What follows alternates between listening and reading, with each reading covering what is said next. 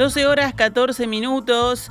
Damos comienzo a una nueva edición de Noticias al Mediodía en este lunes treinta de octubre del año dos mil veintitrés, cuando actualizamos la información para todos ustedes.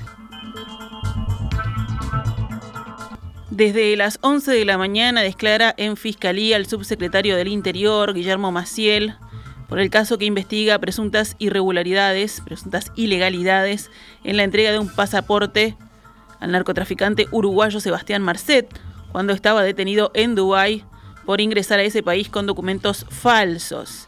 El fiscal de Delitos Económicos y Complejos, Alejandro Machado, es quien lleva adelante la investigación y citó para esta semana a varios jerarcas del gobierno. Además de Maciel, que declara hoy, mañana martes lo hará el ministro del Interior, Luis Alberto Heber, el miércoles la ex vicecanciller Carolina H. y el viernes será el turno del canciller Francisco Bustillo. La semana pasada, Machado tomó declaración a funcionarios de varias oficinas públicas que participaron del trámite que terminó con el pasaporte a Marcet y su salida de Dubái. Desde comienzos de dos mil dos, Marcet permanece prófugo de la justicia. Meses atrás fue hallado en Bolivia, pero logró escapar en el momento en que un operativo policial llegaba a su casa en Santa Cruz de la Sierra para detenerlo. Cambiamos de tema. Bomberos acudió a varios llamados en todo el país por la incidencia del temporal de viento y lluvia que afectó a gran parte de Uruguay desde las cinco y media de la mañana, de la madrugada de hoy. En el área metropolitana, Montevideo, Canelones y San José, hubo trece intervenciones por inspección de muros, columnas, árboles y voladura de techos. En los otros departamentos del interior del país, las intervenciones fueron siete y se concentraron en la zona del litoral oeste. Según informó la Dirección Nacional de Bomberos, no hubo personas lesionadas. Si venimos a la capital, desde la Intendencia de Montevideo informaron que hubo catorce intervenciones por tema de arbolado, cuatro por saneamiento y dos por voladura de techos. La Armada Uruguaya rescató a doce personas que viajaban en un velero argentino que se hundió en Colonia, según informó la fuerza en un comunicado. Este domingo por la mañana, la prefectura del puerto de Colonia recibió un pedido de auxilio de la embarcación Carpe Diem, de bandera argentina, debido a que estaba sin gobierno y con una vía de agua cerca del faro de la isla Farallón, ubicada a kilómetros de Colonia del Sacramento. Cuando llegaron al lugar, los doce tripulantes estaban intentando rescatar al barco, llevándolo a la isla San Gabriel, que está más cerca de Colonia que la anteriormente mencionada. Sin embargo, tras constatar que la vía de agua era incontrolable, retiraron a las personas del velero y las llevaron a tierra con el apoyo de otra embarcación privada que estaba cerca del lugar de los hechos. Según la Armada, uno de los tripulantes mostraba signos de hipotermia y otro una posible lesión muscular. Ambos fueron atendidos en Colonia y se encuentran en buen estado de salud. Mientras tanto, la embarcación siguió hundiéndose hasta terminar totalmente bajo el agua una hora después del rescate.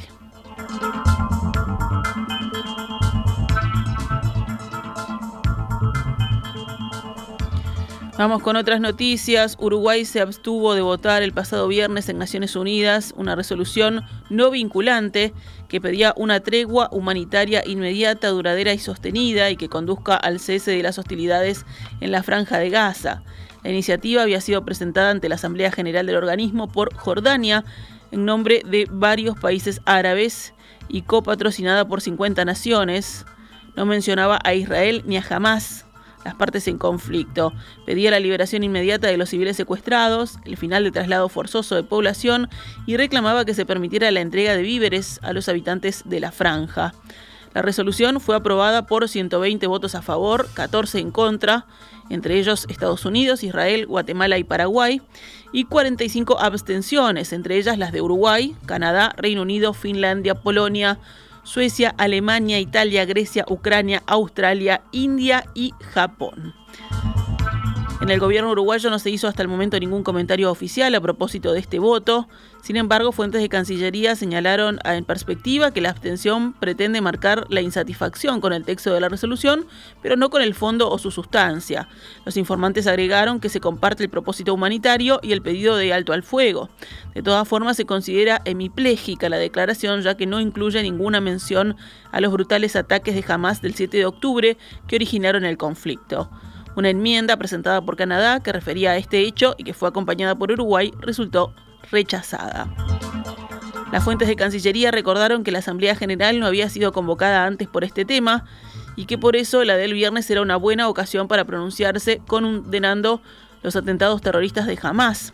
Lo que Uruguay buscaba, se expresó, era que una misma declaración expresara un llamado a la protección de los civiles y también una condena al terrorismo. Y nos vamos al panorama internacional, seguimos en tema. El movimiento islamita palestino Hamás publicó hoy un video con tres mujeres presentadas como rehenes mantenidas en la Franja de Gaza desde su ataque en suelo israelí el siete de octubre. En este video de setenta y seis segundos, difundido por los medios de Hamás con el título "Un número de detenidos sionistas envió un mensaje a Netanyahu y a su gobierno", se puede ver a tres mujeres sentadas en sillas de plástico. Una de ellas, sentada en el medio, pide al primer ministro israelí que concluya un canje de prisioneros con Hamás para obtener su liberación. Varios medios israelíes publicaron en sus webs un pantallazo de la grabación indicando que no lo publicarían entero por considerar que eran afirmaciones impuestas por el grupo islamista. Según el último balance de las autoridades israelíes, al menos doscientos treinta y nueve rehenes secuestrados por comandos de Hamás en su ataque en suelo israelí el siete de octubre estarían retenidos en la Franja de Gaza. El primer ministro israelí, Benjamín Netanyahu, calificó de propaganda psicológica cruel el video que difundió el movimiento palestino Hamás hoy. "Esto es propaganda psicológica cruel de Hamás-ISIS", dijo Netanyahu en unas declaraciones divulgadas por su oficina, relacionando el movimiento islamita palestino con el grupo yihadista Estado Islámico. "Pienso en Yelena Trupanov, Daniela Aloni y Rimón Kirst, que fueron secuestrados por Hamás. Nuestros corazones están con ustedes y con todas las otras personas secuestradas", agregó Netanyahu. El Ministerio de Relaciones Exteriores de Israel confirmó la muerte de Shani Louk, una alemana israelí de veintitrés años capturada por milicianos del movimiento Hamás en un festival de música durante el ataque del siete de octubre. "Estamos desolados por la confirmación de la muerte de Shani Louk, una alemana con nacionalidad israelí", según informó la Cancillería en la red social X. Shani sufrió horrores insondables, indicaron las autoridades israelíes. La joven fue capturada cuando los milicianos de Hamás irrumpieron en el festival de música en el sur de Israel el siete de octubre.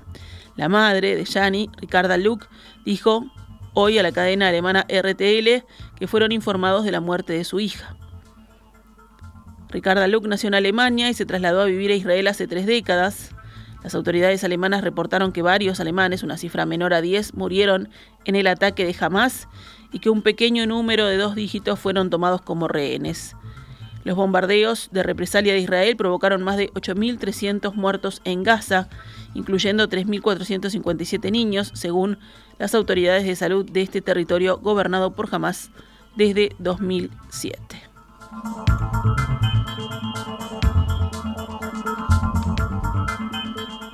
El primer ministro libanés, Nayib Mikati, afirmó hoy que hace todo lo posible para evitar que su país entre en la guerra entre Israel y Hamás e impedir un conflicto a nivel regional.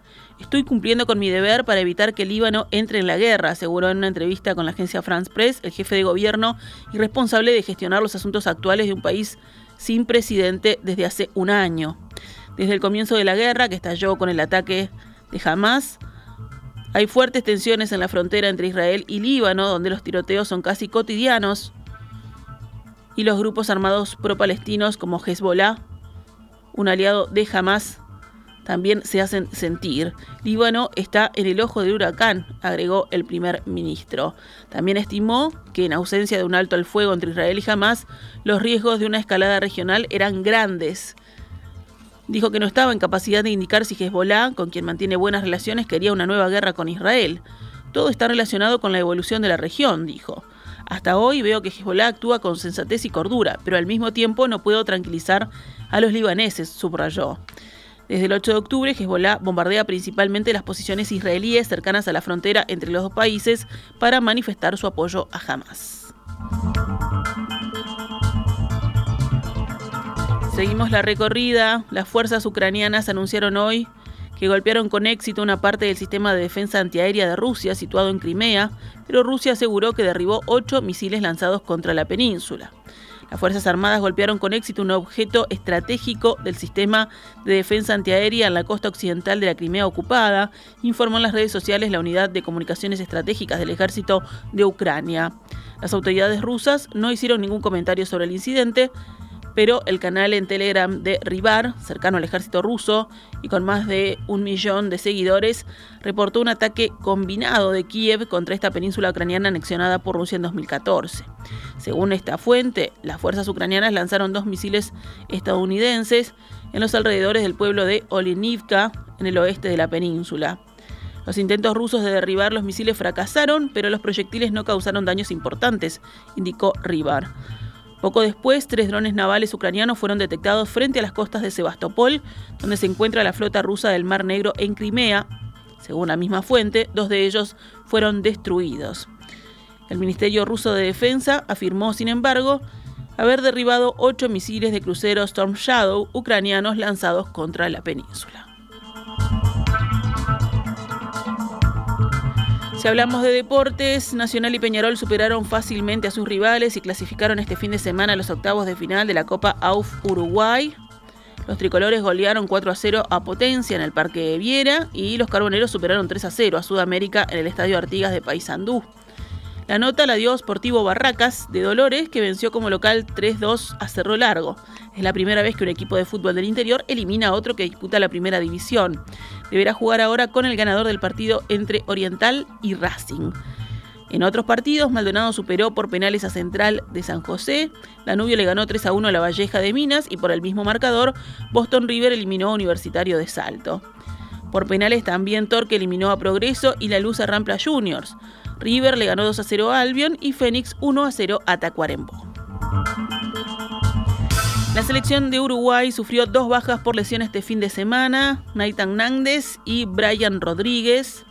Ambos futbolistas se perderán los próximos dos partidos de la Celeste por las fechas cinco y seis de las eliminatorias, el dieciséis, el dieciséis de noviembre ante Argentina en Buenos Aires y el veintiuno con Bolivia en el Estadio Centenario.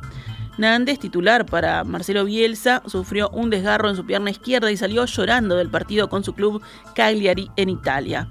En tanto, Brian Rodríguez, suplente en la selección de Bielsa, sufrió una grave lesión de rodilla con rotura de ligamentos en la rótula en el partido de su equipo, el América de México.